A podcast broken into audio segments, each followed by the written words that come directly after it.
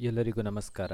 ವಿನಾಶಕ ಉರಿಯನ್ನು ಆರಿಸಿದ ನಂತರ ಕೃಷ್ಣನು ತನ್ನ ಸ್ನೇಹಿತರೊಂದಿಗೆ ದನ ಕರುಗಳೊಂದಿಗೆ ವೃಂದಾವನವನ್ನು ಪ್ರವೇಶಿಸ್ತಾರೆ. ಈ ಸಂದರ್ಭಕ್ಕೆ ಆಗ್ಲೇ ಬೇಸಿಗೆಯು ಆವರಿಸಿತ್ತು. ಆದರೆ ಈ ಬೇಸಿಗೆಯ ಯಾವುದೇ ತೀವ್ರತೆಯೂ ಕೂಡ ವೃಂದಾವನದ ಮೇಲೆ ಆಗಿರುವುದಿಲ್ಲ. ವೃಂದಾವನವು ವಸಂತ ಋತುವಿನ ಹಾಗೆ ಹಿತವಾಗಿತ್ತು. ಅಲ್ಲಿ ಸದಾ ನೀರು ಧುಮುಕ್ತಾ ಇರುವಂತಹ ಅನೇಕ ಜಲಪಾತಗಳಿದ್ದವು. ಅದಲ್ಲದೆ ಆ ಜಲಪಾತಗಳು ತುಂಬ ದೊಡ್ಡದಾಗಿ ಸದ್ದು ಮಾಡ್ತಾ ಇತ್ತು. ಅದರ ಸದ್ದಿನಿಂದ ಚಿಮ್ಮಂಡೆಗಳ ಶಬ್ದವೂ ಕೂಡ ಕೇಳಿಸದೇ ಇರುವ ಹಾಗೆ ಆಗಿತ್ತು. ಕೃಷ್ಣ ಬಲರಾಮರು ತಮ್ಮ ಸ್ನೇಹಿತರೊಂದಿಗೆ ಕೊಳಲನ್ನ ನುಡಿಸ್ತಾ ಆ ಹವೆಯನ್ನ ಸವಿಯುತ್ತಾ ವೃಂದಾವನದ ಸುಂದರ ಅರಣ್ಯವನ್ನ ಅವರು ಪ್ರವೇಶಿಸ್ತಾರೆ. ಅರಣ್ಯದಲ್ಲಿರುವಂತಹ ಪ್ರಾಣಿ ಪಕ್ಷಿಗಳು ಗಿಡ ಮರಗಳು ಎಲ್ಲವೂ ಕೂಡ ಕೃಷ್ಣ ಬಲರಾಮರನ್ನ ಸ್ವಾಗತಿಸುವ ಹಾಗೆ ನಳನಳಿಸ್ತಾ ಇದ್ದವು.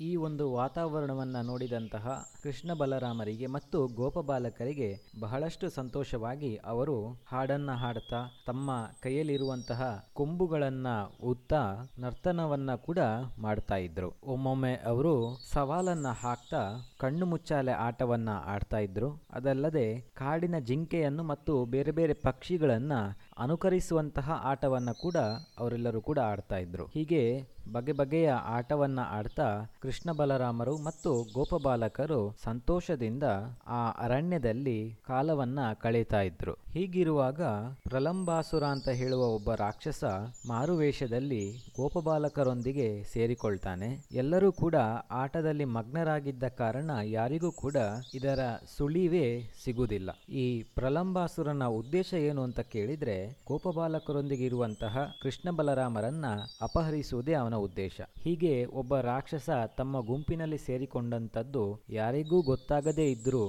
ಭಗವಂತ ಕೃಷ್ಣನಿಗೆ ಗೊತ್ತಾಗ್ತದೆ. ಯಾಕೆಂತ ಹೇಳಿದ್ರೆ ಆತ ಭೂತ, ವರ್ತಮಾನ ಮತ್ತು ಭವಿಷ್ಯತ್ತುಗಳನ್ನ ಅರಿತವನು. ಹಾಗಾಗಿ ಈ ಪ್ರಲಂಬಾಸುರನು ಯಾವಾಗ ಗುಂಪಿನಲ್ಲಿ ಸೇರ್ಕೊಳ್ತಾನೋ ಅವಾಗ ಕೃಷ್ಣನಿಗೆ ಅದು ಗೊತ್ತಾಗಿ ಕೃಷ್ಣನು ಈ ರಾಕ್ಷಸನನ್ನ ಕೊಲ್ಲುವುದು ಹೇಗೆ ಅಂತ ಹೇಳುವ ಯೋಚನೆಯನ್ನ ಮಾಡಲಿಕ್ಕೆ ಪ್ರಾರಂಭಿಸ್ತಾನೆ. ಆದ್ರೆ ಬಹಿರಂಗವಾಗಿ ಅವನನ್ನ ಗೆಳೆಯನ ಹಾಗೆ ಬರಮಾಡಿಕೊಂಡು ಆ ರಾಕ್ಷಸನಲ್ಲಿ ಹೇಳ್ತಾನೆ, ಪ್ರೀತಿಯ ಗೆಳೆಯ, ನಮ್ಮ ಆಟಗಳಲ್ಲಿ ಭಾಗವಹಿಸಲಿಕ್ಕೆ ನೀನು ಬಂದದ್ದು ಬಹಳ ಒಳ್ಳೇದಾಯಿತು. ನಾವೆಲ್ಲರೂ ಕೂಡ ಒಂದು ವಿಶಿಷ್ಟವಾದಂತಹ ಆಟವನ್ನ ಆಡೋಣ ಅಂತ ಗೋಪಬಾಲಕರ ವೇಷದಲ್ಲಿದ್ದಂತಹ ಆ ರಾಕ್ಷಸನಲ್ಲಿ ಕೃಷ್ಣನು ಹೇಳ್ತಾನೆ. ಜೋಡಿಗಳಲ್ಲಿ ಆಡುವಂತದ್ದು ಈ ಆಟದ ನಿಯಮವಾಗಿತ್ತು. ಅದಲ್ಲದೆ ಒಬ್ಬರಿಗೊಬ್ಬರು ಸವಾಲನ್ನ ಕೂಡ ಈ ಆಟದಲ್ಲಿ ಹಾಕ್ತಾ ಇದ್ರು. ಹಾಗಾಗಿ ಹುಡುಗರೆಲ್ಲರೂ ಕೂಡ ಒಟ್ಟು ಸೇರ್ತಾರೆ. ಕೆಲವರು ಕೃಷ್ಣನ ಪಕ್ಷವನ್ನ ಸೇರಿದ್ರೆ ಇನ್ನು ಕೆಲವರು ಬಲರಾಮನ ಪಕ್ಷವನ್ನ ಸೇರ್ತಾರೆ. ಈ ಆಟ ಏನು ಅಂತ ಕೇಳಿದ್ರೆ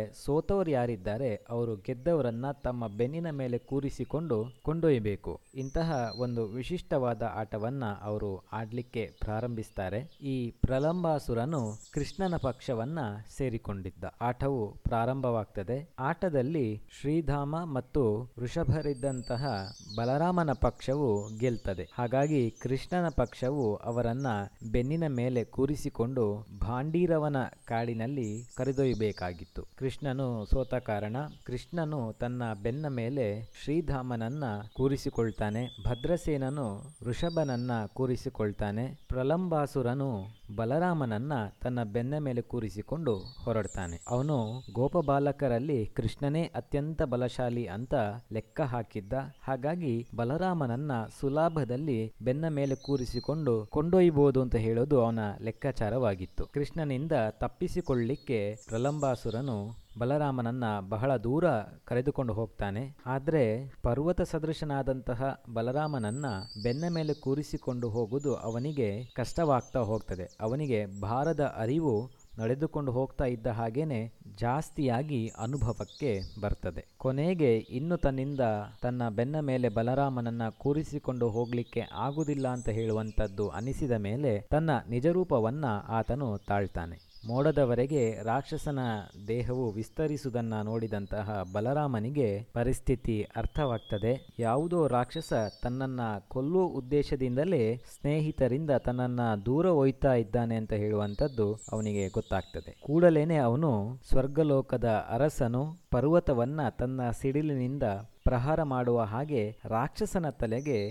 ಬಲರಾಮನು ಹೊಡಿತಾನೆ. ಬಲರಾಮನ ಶಕ್ತಿಯುತವಾದಂತಹ ಮುಷ್ಟಿಯ ಹೊಡೆತಕ್ಕೆ ರಾಕ್ಷಸನು ತತ್ತರಿಸಿ ಹೋಗ್ತಾನೆ. ಒಂದೇ ಹೊಡೆತಕ್ಕೆ ಆ ರಾಕ್ಷಸನು ಸತ್ತು ಕೆಳಕ್ಕೆ ಬೀಳ್ತಾನೆ. ಅವನ ತಲೆ ಜಜ್ಜಿ ಹೋಗಿ ಬಾಯಿಯಿಂದ ರಕ್ತ ಸುರಿಲಿಕ್ಕೆ ಪ್ರಾರಂಭವಾಗ್ತದೆ. ಆತ ನೆಲಕ್ಕೆ ಬೀಳುವಾಗ ಬಹಳ ಭಯಂಕರವಾದಂತಹ ಒಂದು ಸದ್ದು ಆಗ್ತದೆ. ಈ ಸದ್ದಿಗೆ ಅಲ್ಲಿದ್ದಂತಹ ಹುಡುಗರೆಲ್ಲರೂ ಕೂಡ ಆ ಸ್ಥಳಕ್ಕೆ ಓಡಿ ಬರ್ತಾರೆ. ಬಲರಾಮನ ಪರಾಕ್ರಮವನ್ನ ನೋಡಿ ಅವರೆಲ್ಲರೂ ಕೂಡ ಬಲರಾಮನನ್ನ ಹೊಗಳ್ತಾರೆ. ಸ್ವರ್ಗಲೋಕದ ದೇವತೆಗಳೆಲ್ಲರೂ ಕೂಡ ಬಹಳ ತೃಪ್ತಿಯಾಗಿ ದಿವ್ಯ ದೇಹದ ಮೇಲೆ ಹೂಮಳೆಯನ್ನ ಸುರಿಸ್ತಾರೆ. ಇದಿಷ್ಟು ಪ್ರಲಂಬಾಸುರನನ್ನ ಸಂಹರಿಸಿದ ಕುರಿತಾದ ಕಥೆ. ಧನ್ಯವಾದಗಳು.